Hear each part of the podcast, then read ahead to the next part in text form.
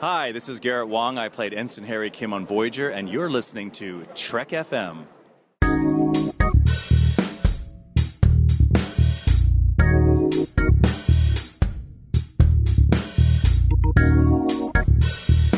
Hello and welcome to Commentary Trek Stars, a show which deals with the work of Star Trek creators outside of Star Trek. I'm Mike, I'm John. And Max is not with us again today. He actually is on another away mission, but uh, this time he's he's on um, Ceti Alpha Five. So we're hoping that it doesn't spin out of orbit and that we can pick him up next week. But we'll see how that goes, depending on you know Ceti Alpha Six and what, what's going on with that. It's a whole big thing. But Well, man, he's a survivor. I, He is we'll, a- we'll see He's him. a survivor. We'll see him soon. yeah, he'll be like those eels. You know. Yeah, exactly. Yeah. So this week is part five in our series on Jeri Taylor as a producer, a writing producer, in which we are going to look at her fourth television series, In the Heat of the Night. Uh, okay, so Magnum PI ended in 1988, I believe. Yes. Yeah. So so that ends in in the the spring of 1988, and after that, Jeri Taylor joined the writing staff of In the Heat of the Night, which was entering its second season. Uh, the show was created by James Lee Barrett, who has written a lot of stuff. Probably most notably, he was the writer of The Green Berets and Smokey and the Bandit. Two excellent entries into film lore right there. Absolute classics. It kind of makes a lot of sense, uh, all things considered. Yeah. Um, first, that Green Berets and Smokey and the Bandit are written by the same dude, and second, that that he would be writing the In the Heat of the Night TV show. Yeah, it Um, works. It works. The show was based on a movie uh, which was directed by Norman Jewison. Uh, it won Best Picture at the Oscars in 1967. It starred Rod Steiger and Sidney Poitier. And Norman Jewison, of course, is a uh, very well renowned filmmaker, having directed tons and tons of movies like Thomas Crown Affair and Rollerball.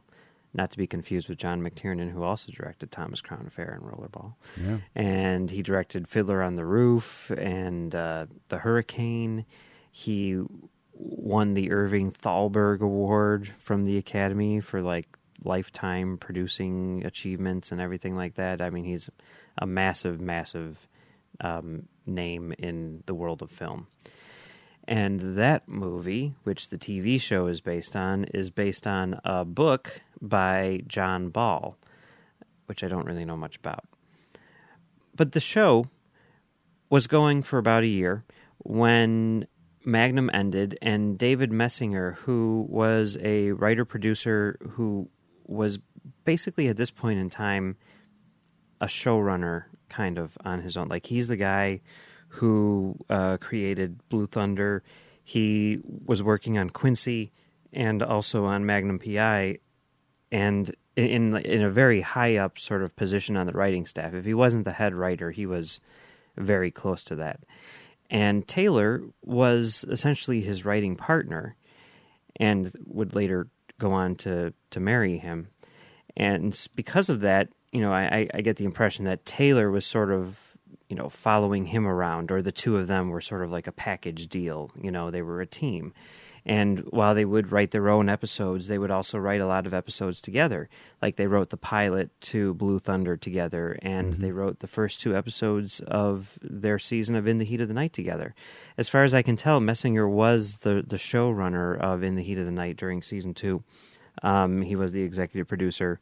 Taylor was just a producer, and in addition to writing the two part uh, premiere with Moessinger, she also wrote one more episode by herself. But first off, let's let's talk about the movie a little bit. Now, you, you haven't seen In the Heat of the Night, the film, right? No, I haven't. Uh, which is it's one of those movies where like you always go back and you're like, oh, I should go catch that, and then you just. For me, it's one of those ones I've always intended to, but never gotten around to. Sadly, Yeah, you know, I had not seen it either up, up until about uh, four hours ago when I watched it um, because I, I figured it's one of those movies that, like you're saying, you you need to see. You know, Best Picture winner, considered to be very groundbreaking at the time, and everything like that. And I, it just always kind of fell through the cracks for me. And I knew that sooner or later I would need to see this movie, so I might as well just watch it now in preparation for this thing. And I'm glad that I did because it's really interesting, and the differences between the the movie and the show are also really interesting. You know, the movie was made in 1967. In fact, there's even a scene in this movie where you see a calendar in the background, and the days on the calendar are xed out. Hmm. And based on, on that calendar, this movie takes place the week that Star Trek premiered in September of 1966. So it was a time It's of just- great change for everybody. It, it It- really, it was. really You know, the whole time- Stuff. The, the whole time I kept on thinking like you know it involves this murder and I'm like man this poor guy he saw the man trap and that's it I felt so bad for him and and all these people who- they were so angry and and mad at each other and I'm just like guys just calm down we got Star Trek now it's all good you know Star Trek will teach us to come together and get along. Exactly, Yeah. you know. Uh, the the movie is basically about uh, a small. T- well, I don't know if it's a small town, Sparta, Mississippi. Yeah, it's small. It's I'm- small townish. Yeah, Yeah, small townish definitely. in the deep south of America, and uh, it takes place in 1966. And um, racial harmony is not exactly a big thing in in those parts. They did not embrace diversity back then. in Not those really. Parts of the no. world. and there is a murder of a very rich uh, white guy who is going to be um, developing land and, and, and you know building industry in that uh, town, and he he's murdered. And when the police start uh, kind of scoping out the area and looking for suspects, they see a black guy sitting at the train station at, in like in the middle of the night and he's just sitting there like wearing a suit and tie and everything like that and they arrest him and take him in for questioning and they find out that he is actually a homicide detective from Philadelphia and after clearing that up they decide that since this is a small town which doesn't see a lot of murders and they don't really know much about investigating murders, that it might be a good idea for them to enlist his help in solving this crime. So the whole movie is this sort of like tug and tug of war uh, on the part of really the the police department and the town, where they really don't like this guy mainly because he's black, but at the same time they know that they need him in order to solve this crime, and uh, it's really interesting. You know, I mean, it, it really sort of you know gets into race relations of the time and everything like that, and you watch it and you're like, wow, this is really messed up. I can't believe that this is actually a thing that happened. And then you look at the news and you're like, oh, wait a minute. This is still going on today in a big bad way. That's actually really freaking terrifying. So, Yeah. Pe- people are flawed. They are Yes. very. They are say the limited people. Yeah. Yeah. Now that's very different from the show. I mean, I guess I will just say back up and say that the movie is very good. I highly recommend it. Definitely check it out. Is it worthy of Best Picture? Probably not. But at the time, I could see why it, it, would be um, kind of groundbreaking and noteworthy. So, um, the TV show, which was made a good 20 years later, Yeah. is very different in a lot of ways, mainly in tone. Still the same town, and I don't know exactly how they set up the the premise, but but the idea is basically that this guy, um, Mr. Tibbs, uh, who was played by Sidney Poitier in the, in the movie, is a person who is from Sparta, Mississippi originally, which is the same as the movie. He moved up to Philadelphia and became a big shot detective. And now he has come back to Sparta, Mississippi, and he's working as the head detective in this town. Right. So he's actually part of the police force in the show. yeah. And while there is definitely still racial tension going on, it's not like everyone in the town wants him dead. It's just sort of like, you know, that scaled back by a substantial amount. It's uh, yeah. I mean, there's definitely uh, throughout the show racial undercurrents, but it's much more subdued. It's much more what you would, you know, in, in a sense. Even though it's still there, it's one of those things where if you're looking for the positive point of view, you can say, well, even the show acknowledges that while it's still far from perfect, there's been some sort of progress in a couple of decades where Yeah. you know the the the it didn't make the presumption that nothing had changed since the 60s it made Right. allowances for some cultural forward movement Right. And I think that even, you know, no matter what, in order to make this into a TV show, you would kind of have to do that because I don't see how you could sustain the uh, the tension which is in that show over the span of uh, an eight season long television series. It just wouldn't work. You know, I mean, there's no way that they could do that. You know, to have these two people working together because in the movie it's kind of like they're working together technically speaking, but basically they're both trying to achieve this goal and trying to avoid working together as much as they possibly can. Whereas in um, in the show, you know, there, there's like a whole thing in the episodes that we watched, uh, which were the first two episodes of season two. Don't look back. Um, kind of the B plot of of that uh, episode is that there's a lot of people in the community who are thinking that uh, the character of Tibbs, the the black detective, should be in the running to replace Gillespie, the white police chief, Right. as police chief. And the tension comes more from in in uh, someone under the chief's uh, command, sort of challenging his authority instead of you know like a, a black man challenging a white man's authority. right it's it's not viewed as as like a racial tension thing so much as a you know we work together and i'm the boss and you remember that i'm the boss that like there the, the you're absolutely right the conflict between them in the episodes is not does not feel racially uh, tinged it's addressed by the young uh, black rookie cop who it, they because they do have that scene flat out where he says that Sparta isn't ready for a black police chief, whether it's you or whether it's me. Yeah. Um, so that's the scene where that's addressed, but they very much uh, Gillespie is never presented as having a racial component to his resistance to Tibbs. It's purely I'm the police chief and I'm going to stay the police chief. Right, and even when um, the I don't know city of councilman or alderman or whoever it was brings up the idea to Tibbs and says, you know, hey, what do you what would you think about becoming a police chief? You know, Tibbs is like, why why would you want to get rid of Gillespie? He's a good guy. He's a good chief. You know, Right. he he does his job well.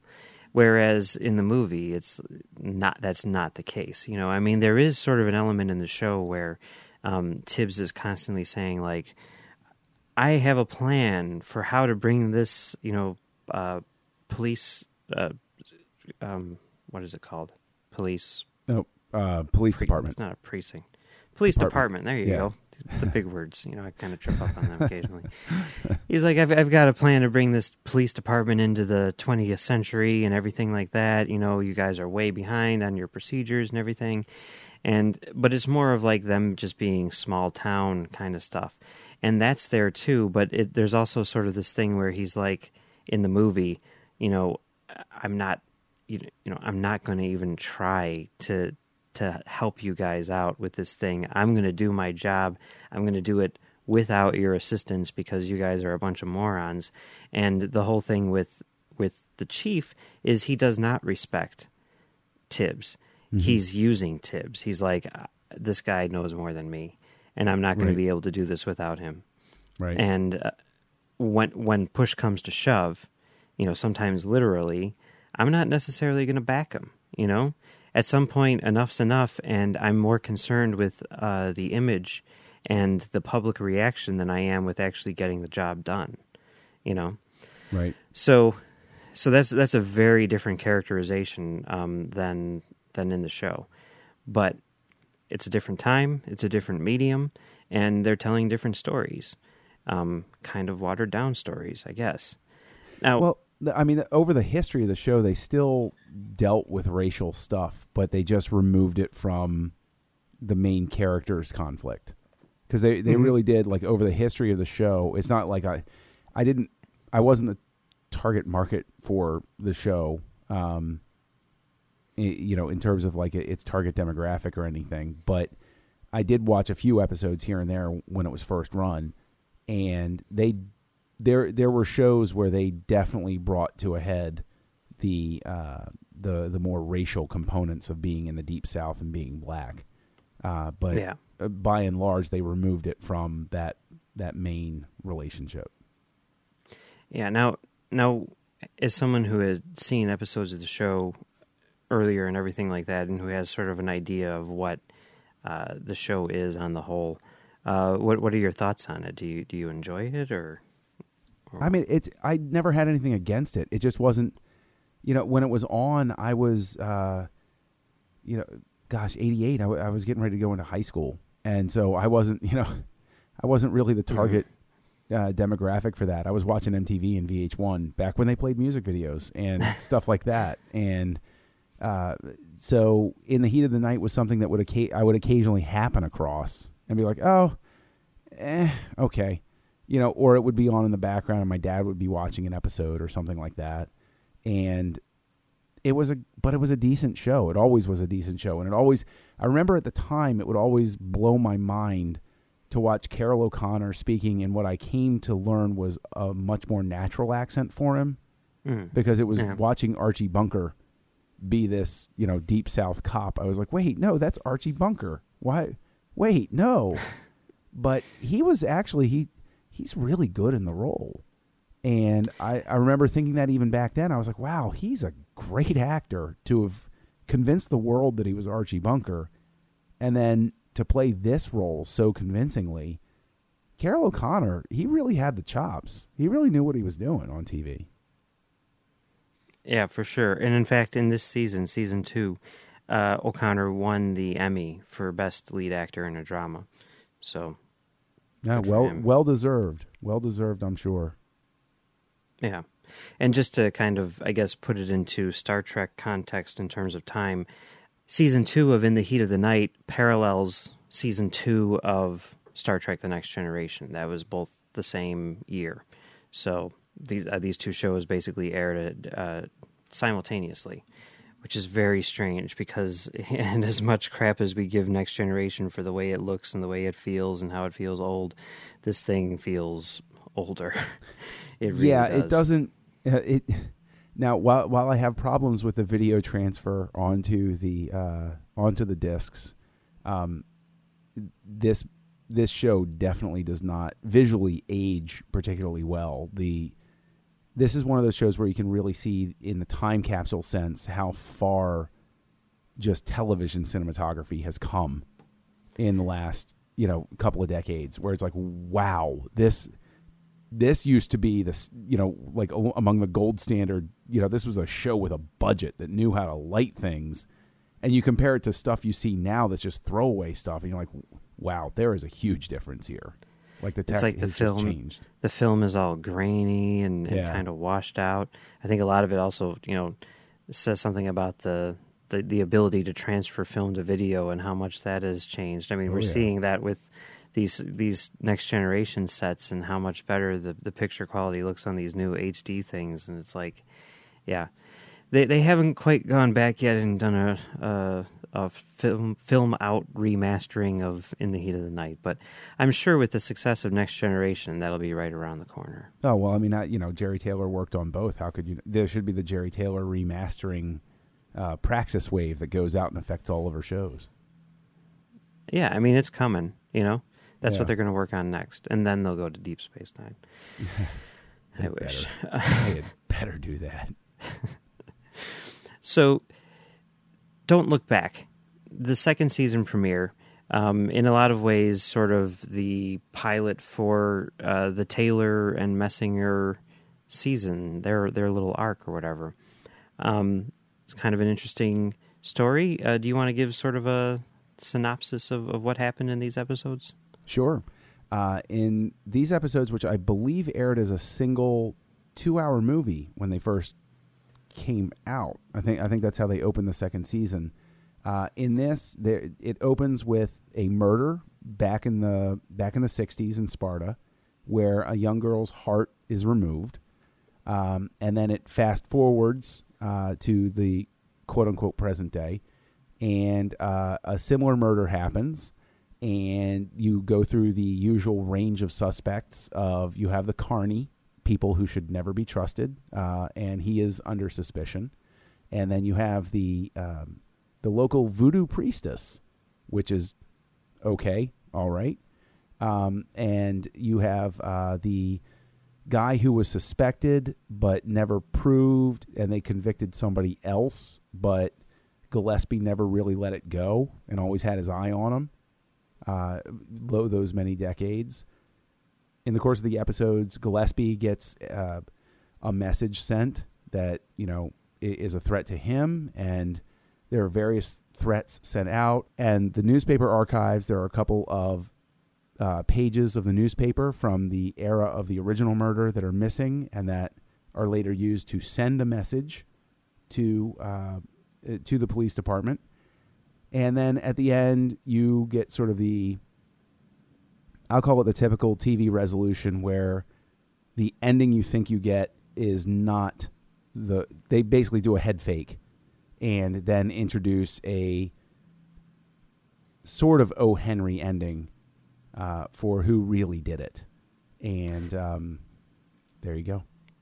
Yeah, they kind of got me with the the head fake, you know, because it, it they caught the guy, and I'm like, that's dumb and random. Yeah. And then I'm like, okay, so now this is the end of the show. And then there's another scene. I'm like, wait a minute, wait, why why are we having another scene here? What's going on? And then they, they, they do the the big finale, and I thought that was kind of interesting um, you know, and fine, you know, whatever. Yeah. What, what did you think about the episode? Oh, it's good. I mean, I, you know, the with shows like this, you know, I, I might have had my little quips, you know, a, a couple of minutes ago about how the visually it doesn't hold up and everything, but it's a well written show.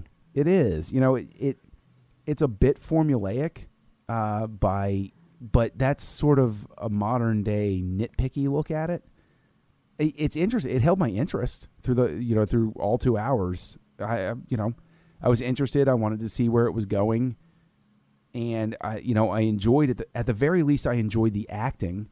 Where whatever flaws there might have been with the overall arc, the acting was good enough to carry it. And I you know you you mentioned how Carroll O'Connor won an Emmy for this season. You can see it just in these two episodes you know, he really brings it and is a great anchor to the show, and you believe him, you know, through the entire thing, and I think that gives you the emotional connection that you need.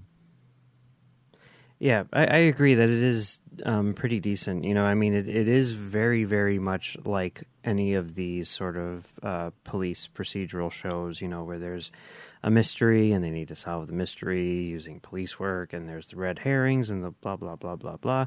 And I mean, as far as that's concerned, there's nothing groundbreaking here which puts it over the top, but it is sort of very um, methodically well made, I guess. Yeah, and um, yeah, there's nothing wrong with it.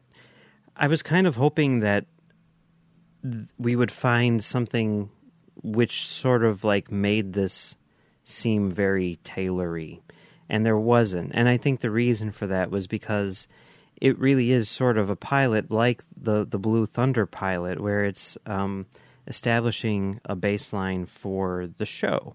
You know, I mean these these were two people who were coming on to this show who had not worked on season one, and they were trying to get their feet wet and trying to establish their own sort of voice and everything, um, which would work for what they were trying to do. And because of that, you don't see the sort of deviations from the formula that you might find in, say, the other episode that Taylor wrote, uh, which came two episodes later, you know? So that was kind of disappointing to me. But on the whole, I did think it was uh, pretty decent, pretty well made. But I kind of also wonder, you know, having seen now a lot of Taylor stuff and seeing sort of like the through line or the through lines in um, her work, this feels to me more like it was David Moessinger writing with an assist from Taylor as opposed to this being like a Taylor show, you know. The one counterpoint I would offer to that is that uh, the diner owner in this, uh, I believe, was introduced in this episode, uh, who was uh, Gillespie's love interest, basically, from this point forward. Mm-hmm. I think that you could latch onto her as maybe a signature Taylor character because you roll it back to Quincy and you have Quincy's girlfriend come in, and she becomes that that very sensible, mature woman who presents uh, the the main male character that opportunity to really think things through, who presents that logical counterpoint to him, and is more of a partner in the relationship, at least in terms of intellect, than maybe you're used to seeing on it with TV females up to that point. There's a scene where they're talking at the carnival and she helps him think through something, much like uh, Quincy's girlfriend did, where she, you know, she helped him put things in context and think through from point A to point B and work through a couple of things. Now, I might be grasping because, you know, I'm looking for that thread, but I, I would say that you could probably latch onto that if you really want to latch onto a Taylor thread. The strong woman who is a good partner to the the main male character, I, I would say that that's a a Taylor characteristic that you could look for in these shows. Yeah, I, I guess you're right. I, I, could see that too. You know, and, and also one of the things that I was kind of thinking about while watching this, and, and in particular watching his interaction with her, was that it does have that Taylor thing of sort of being about middle aged people. You know, mm-hmm. not being afraid to have characters over the age of 50 in in your show. Mm-hmm. And that is something which, you know, maybe maybe is something that I'm just looking for kind of like what you were saying because of things which I've heard about, you know, Taylor and, and what she would talk about with Next Generation and bringing on older crew members and saying like, why do they all have to be 25? Right. You know, and um, but but you know you do see that here. You see it in, in all of her stuff. You know, going back to Quincy. So that yeah that that could be a Taylor influence there. Well, that wouldn't be so much of a Taylor influence, I guess, as it would be um, a reason why Taylor would want to work on this show. But another thing which I, I could see as a Taylor influence potentially would be the younger uh, character that they seem to have brought in in this episode as well, the new uh, recruit, the mm. rookie, mm-hmm.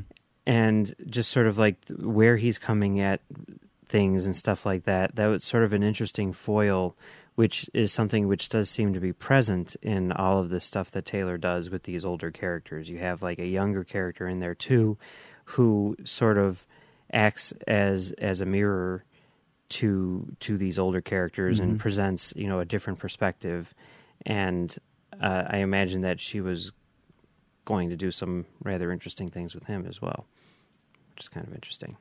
Yeah, he's an interesting um, counterpoint to uh, Tibbs. Tibbs is mm-hmm. the guy who's working within the system for change, and uh, like their first set of conversations is Tibbs trying to temper his fire. You right. know, hold back there, young sta- stallion. There are ways you can go about this to get what you want. Yeah, yeah there was one other episode that Taylor wrote, like we mentioned. It was called The Hammer and the Glove. Uh, it was the fourth episode of the season, and it was about, from what I can see reading the, the synopsis on online and everything, basically Tibbs's former partner, I'm assuming from Philadelphia, comes to town and says, Hey, I have my own private detective service, and I think that you should join me.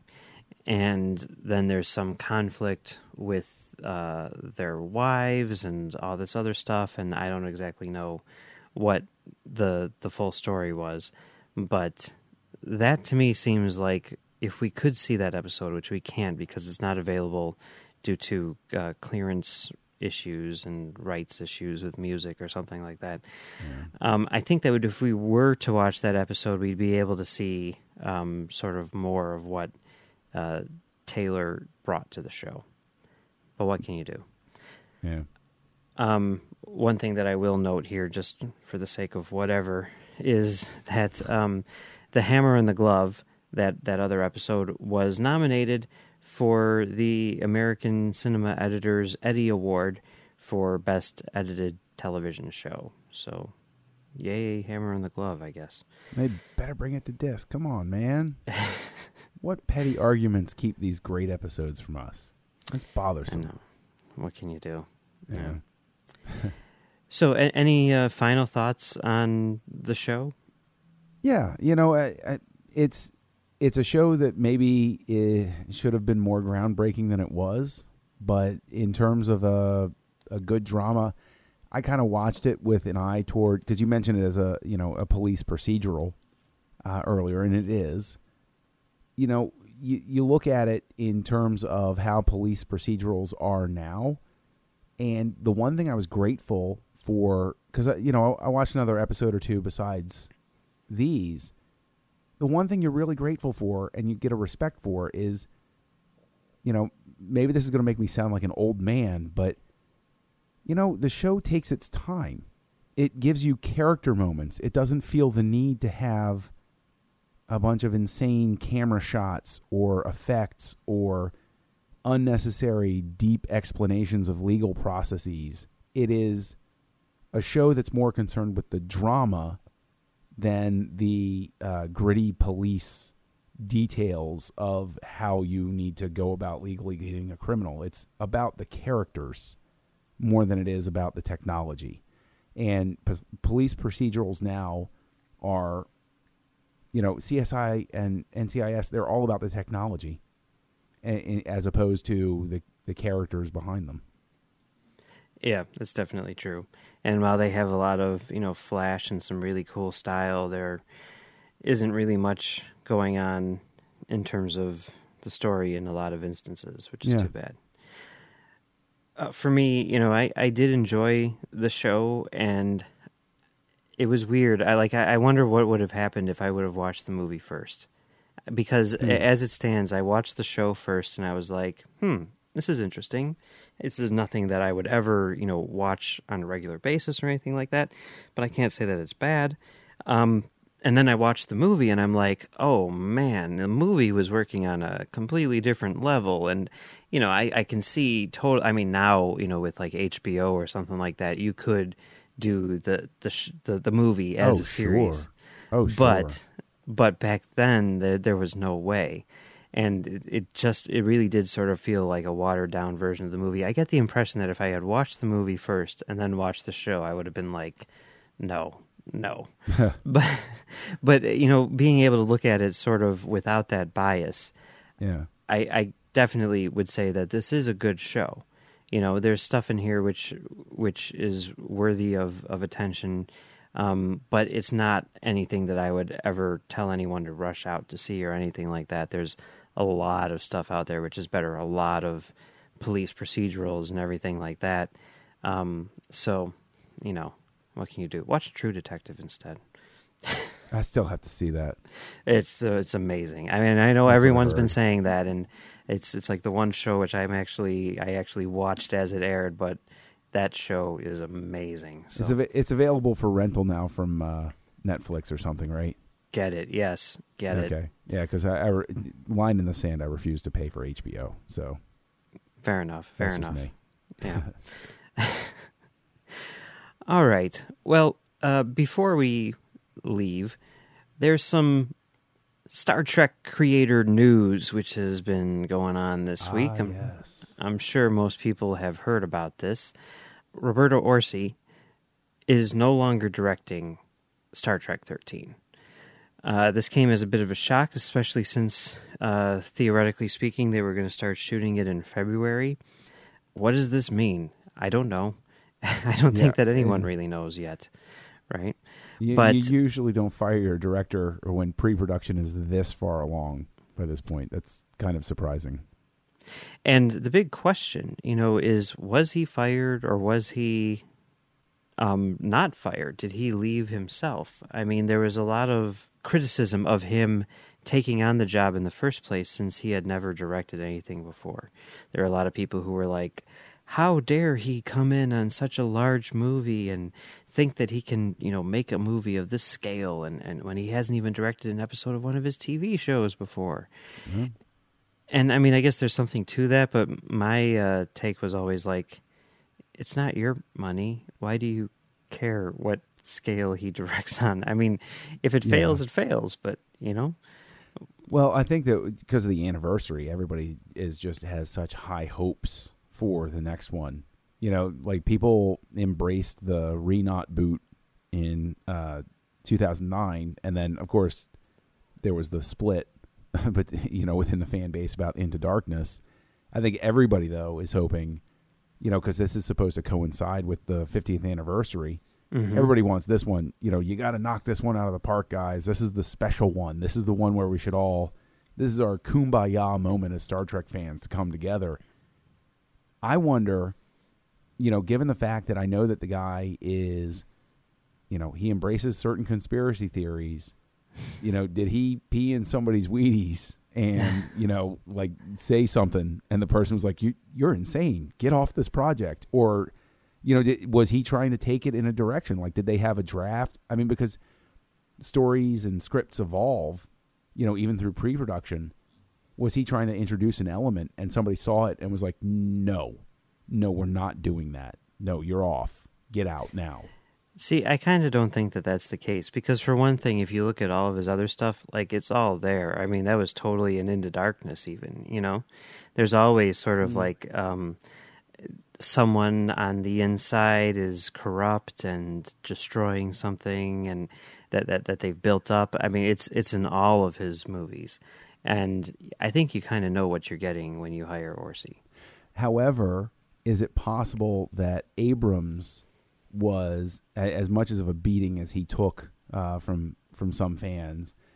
Is it possible that Abrams was the uh, sanity influence, and maybe the the rest of the team as well was more of a a tempering influence? Because Into Darkness, you know, does open up exploring some really interesting thoughts about you know the nature of war and uh, you know what's a justified strike and drone you know uh, there, there are a whole bunch of interesting themes that are explored but they're not full on conspiracy theorists you know like sitting down talking to the truther kind of stuff Mm-hmm. is it possible without the tempering influences around him he was starting to go off the rails there was nobody to keep him within the lines and that's what made paramount nervous I guess that's a possibility. Um, from the word that's been coming out and stuff that uh, people like Badass Digest uh, and Devin Faraci over there have been um, uncovering, it sounds like th- there were problems with the script and, and there was uh,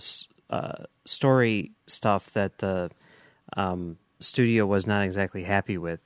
And that was sort of like the thing that pushed this over the edge. But I don't think that it's necessarily going into the you know we don't want Roberto Orci to start spouting his crazy talk here stuff. I think it was more of just like the story isn't working as a story kind of thing.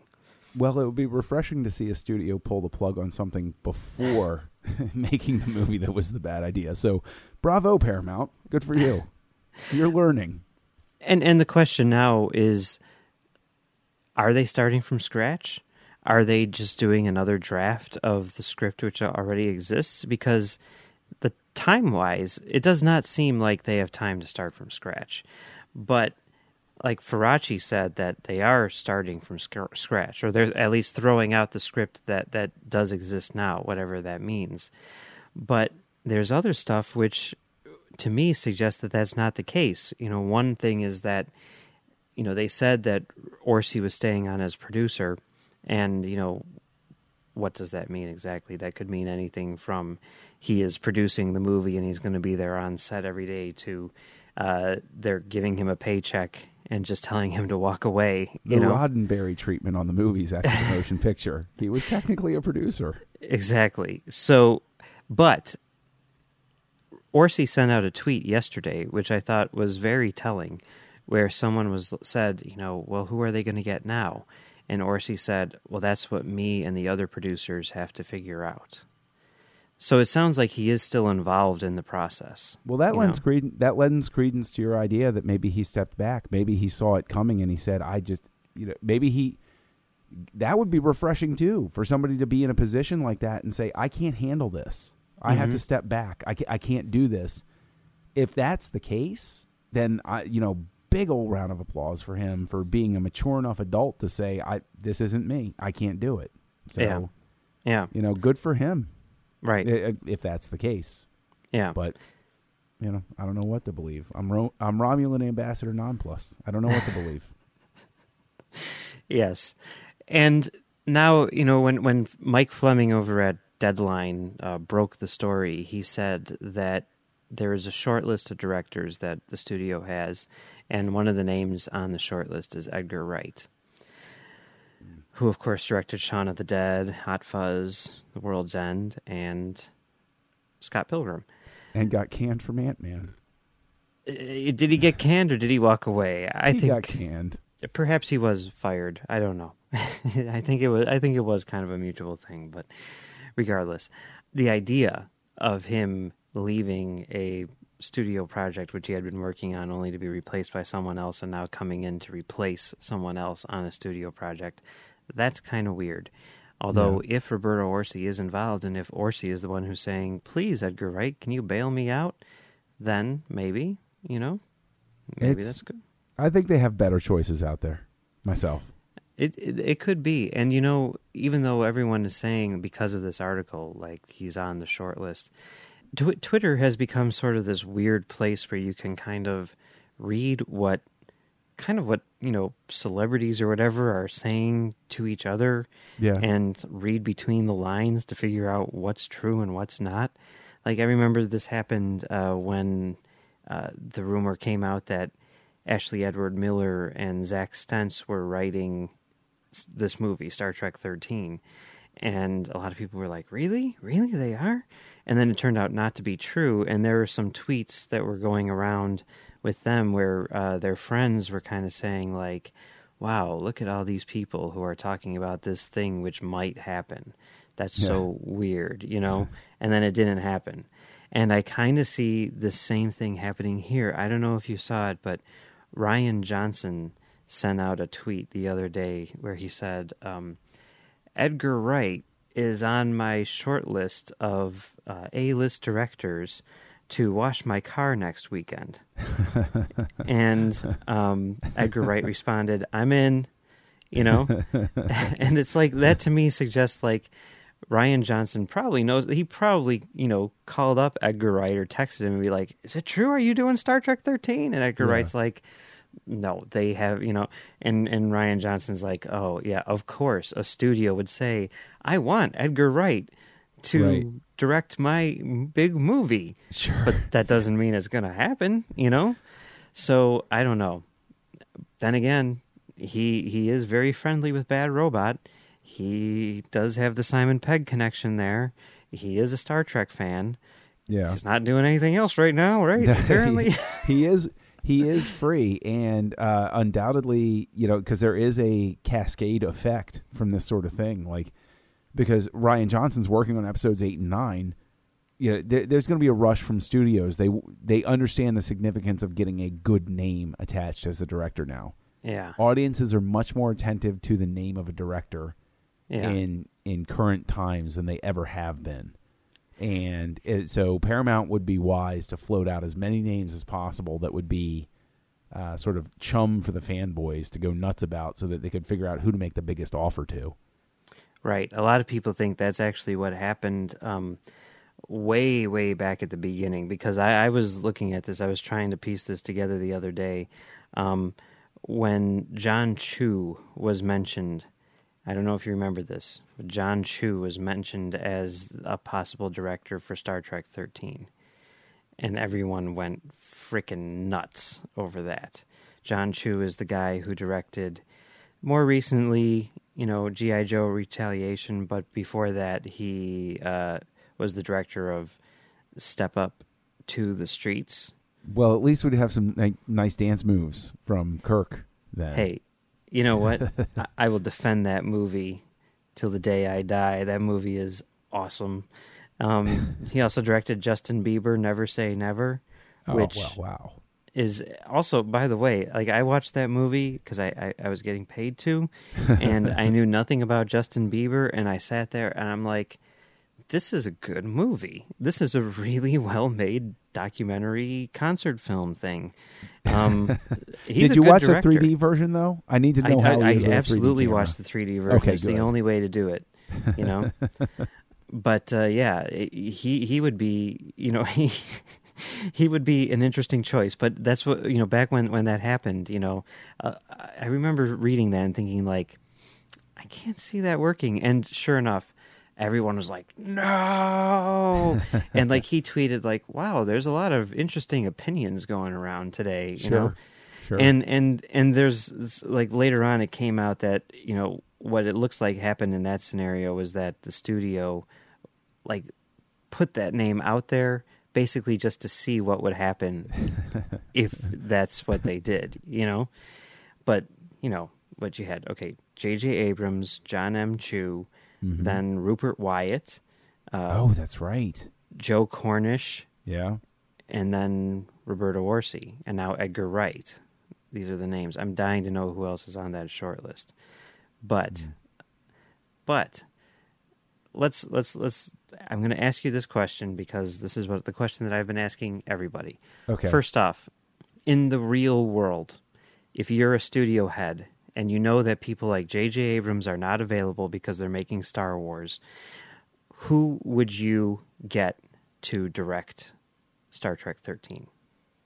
If I'm a studio exec, the first name that comes to mind is Nicholas Meyer. Strictly because it'll get the fanboys excited again. It's true that it would get the fanboys excited again, but would it get the? I mean, I guess yeah. I mean that's that's that's valid, and I've I've I've said that too. I know there's a lot of people online who are like, bring back Jonathan Frakes. There's like a whole. a I'd be uh, I'd be down with Frakes too. Though although he does have a big strike against him with insurrection, but you know what? That's not all his fault. And there was some great, uh, there were some great shot compositions in that film. And so I'll I- give him a break for that. I, I had been saying Frakes all the way back from when they were first, you know, trying to get people because I'm like, if you've got people like Roberto Orci, who's, you know, really going to be handling the film from like kind of a showrunner perspective and, and all mm-hmm. this stuff, like it feels like a television production. It feels like the way that those next generation movies were made.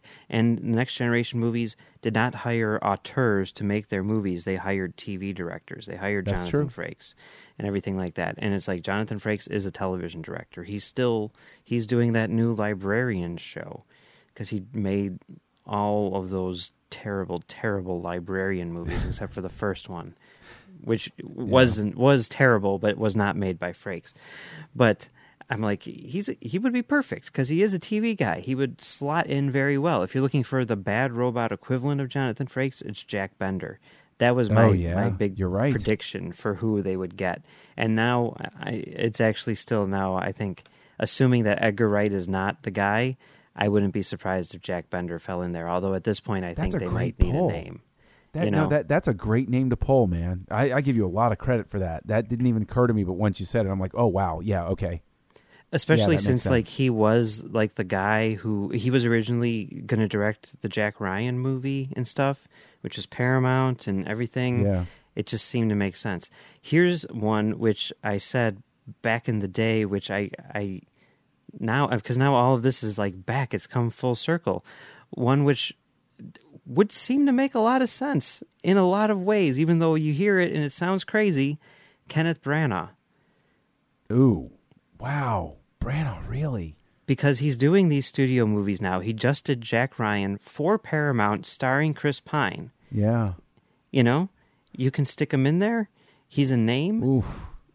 I wow. Could you?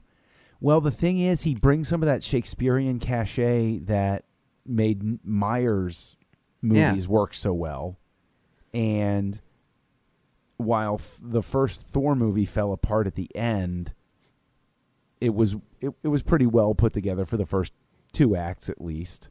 Uh, yeah, I like it. I, I like that movie. Um, I like Jack Ryan too. I don't know if you I didn't it. see the Jack Ryan one. It's not bad. I w- I'm still so mad about the Ben Affleck Jack Ryan movie that it was. It's going to take like years that for that to come back. It's sort, sort of like I couldn't see a Tommy Lee Jones movies for for years after Batman Forever. I had to forgive him. Um. Yeah. Okay. But I, that's could, I not. could see that.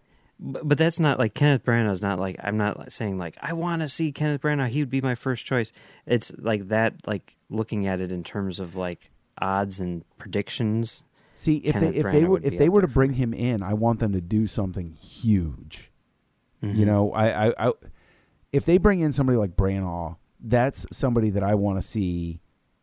That's an indication to me that the scope of the movie is so huge, and at least the themes are so large that they feel they need somebody that can get really dramatic chops out of the actors. Which is not a knock on Abrams because I think he gets good performances out of people.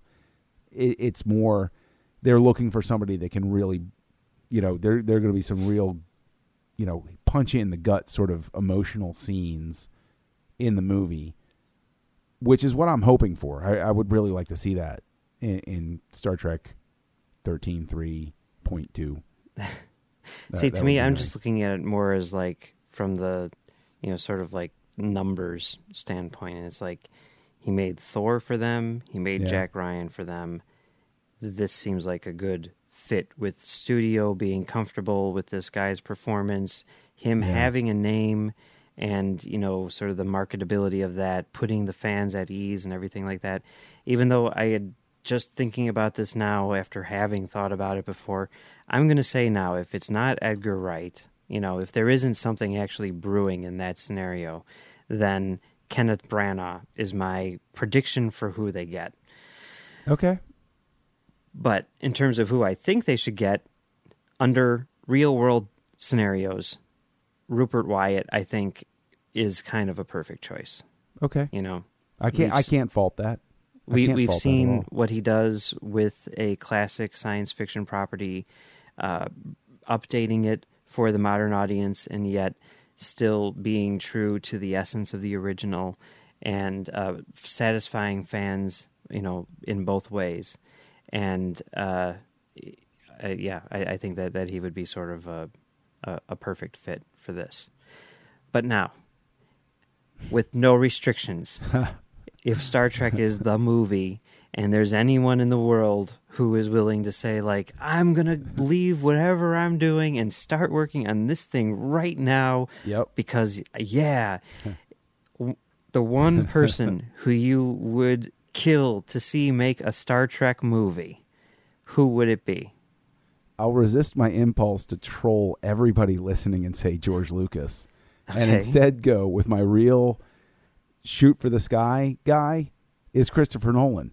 Okay yeah I, I would love to see his take on Star Trek, like especially after Interstellar. Mm-hmm. Yeah, bring it, man. Like you know space. All right, I'm good with you. Bring it. You know, and and you're more. You know, you're obviously with something that's a little more linear. Let's give him something like that. Sure. And who would your choice be? Uh, the same choice that I have for any movie ever Paul Thomas Anderson without Whoa, hey. a doubt Let me pick myself up there. That's a shocker. That is a shocker right there. Yes, although I'd be totally okay with Christopher Nolan if they said that. I'd be like, "Oh yeah." Yeah. Now, see, the, the thing is, I think I have even that little safety valve. If they were to come out and they were to say, you know what, Paul Thomas Anderson agreed to this, like I'd be on the floor. It would be like an aneurysm. I'd be like, I like I'd be, I would be comatose for like six weeks because I'd be like, this is too impossibly good to be true.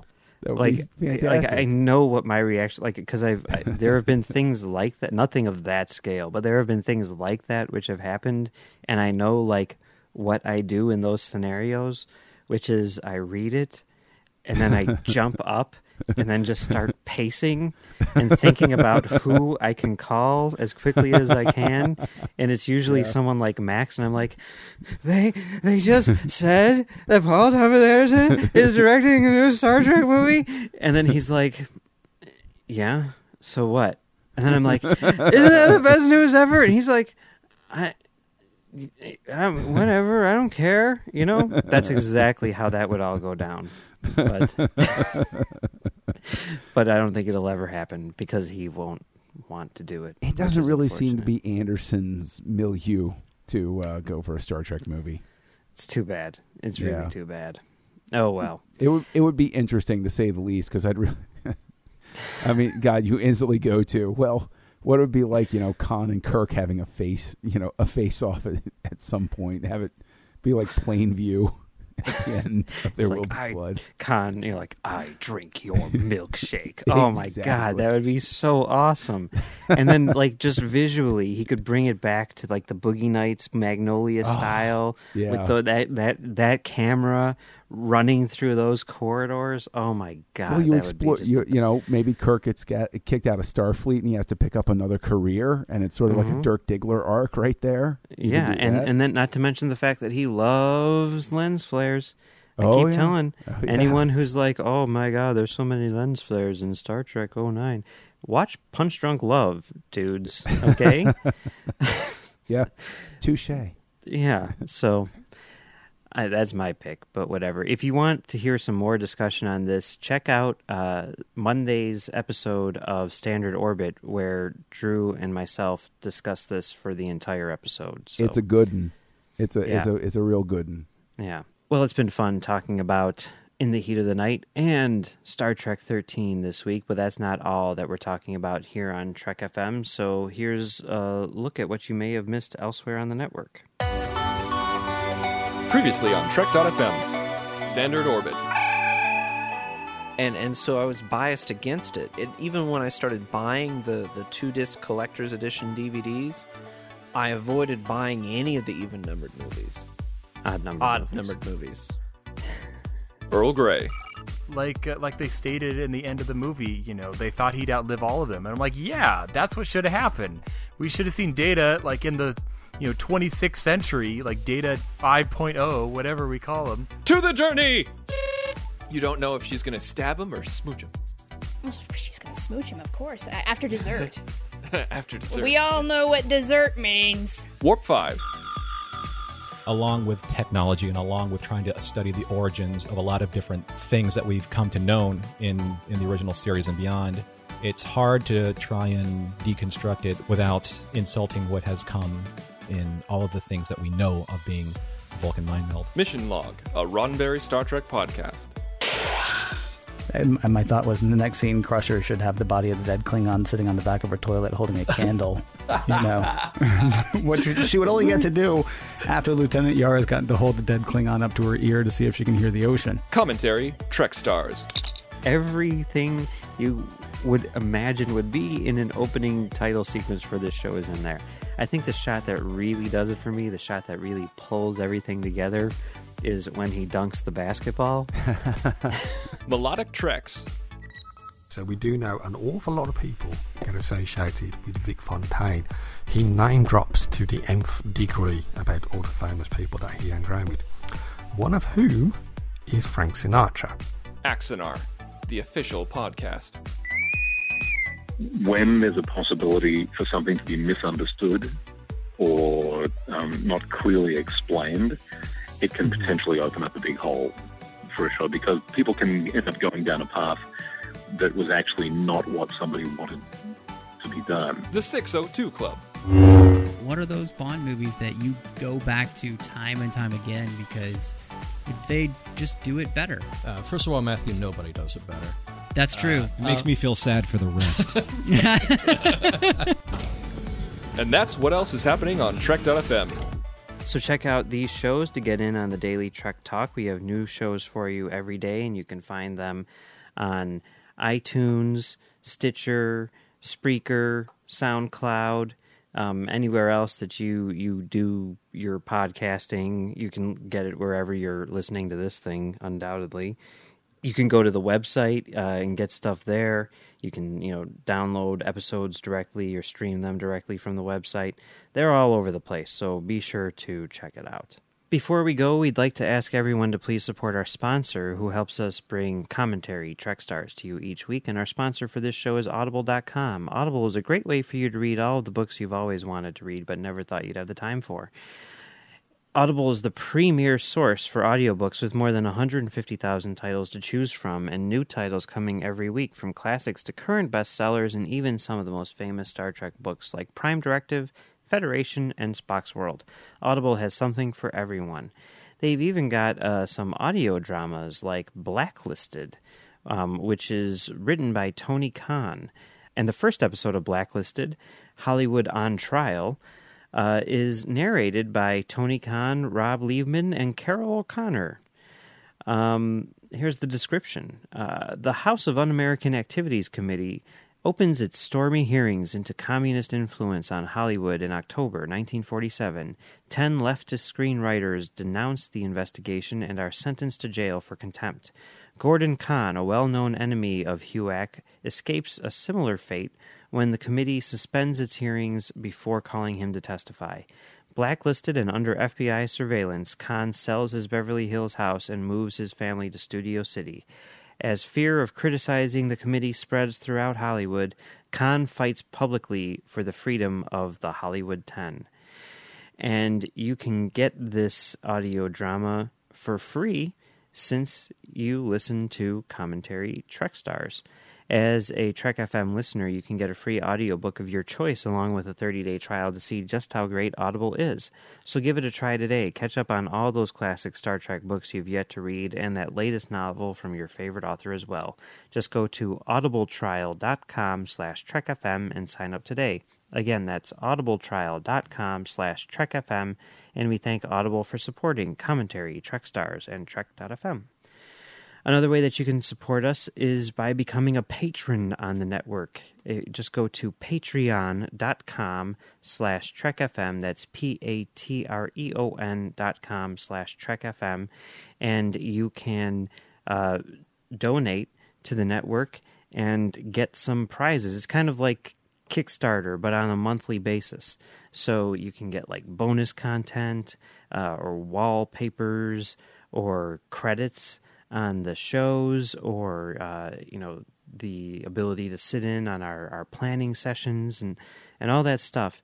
There's some cool stuff right there. And on the website patreon.com slash trekfm you'll also find um, a list of, of all of the things which we are going to use your money for to support the network so go over there check it out support us, uh, get some bonus content. We're going to be providing some bonus content uh, for you guys in the near future, um, uh, and uh, yeah, it, it's it's fun times. Good stuff.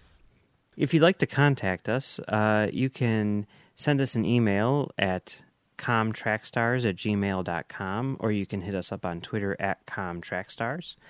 Uh, John, where can people find you on the internet? Well, you can find me uh, fighting for the uh, values of truth, justice, and uh, the international way on Twitter at Kessel Junkie, K E S S E L J U N K I E. And uh, you can find me uh, also on another podcast called Words with Nerds, which drops on Thursdays on uh, iTunes, Stitcher, blah, blah, blah. Excellent. You can find me on Twitter at Mumbles3K, and you can also find me right here on Trek FM doing Standard Orbit with Drew. So be sure to go over there on, on Monday and check out our discussion about uh, Star Trek 13's directorial situation. And you can also find me on commentarytrackstars.com along with Max and our friend Brandon, where we do commentary track stars off topic uh, each and every week. All right. Well, that's it for In the Heat of the Night. And next week, we will be back to recap Jeri Taylor's work in television and uh, talk about um, some of her stuff beyond that as well.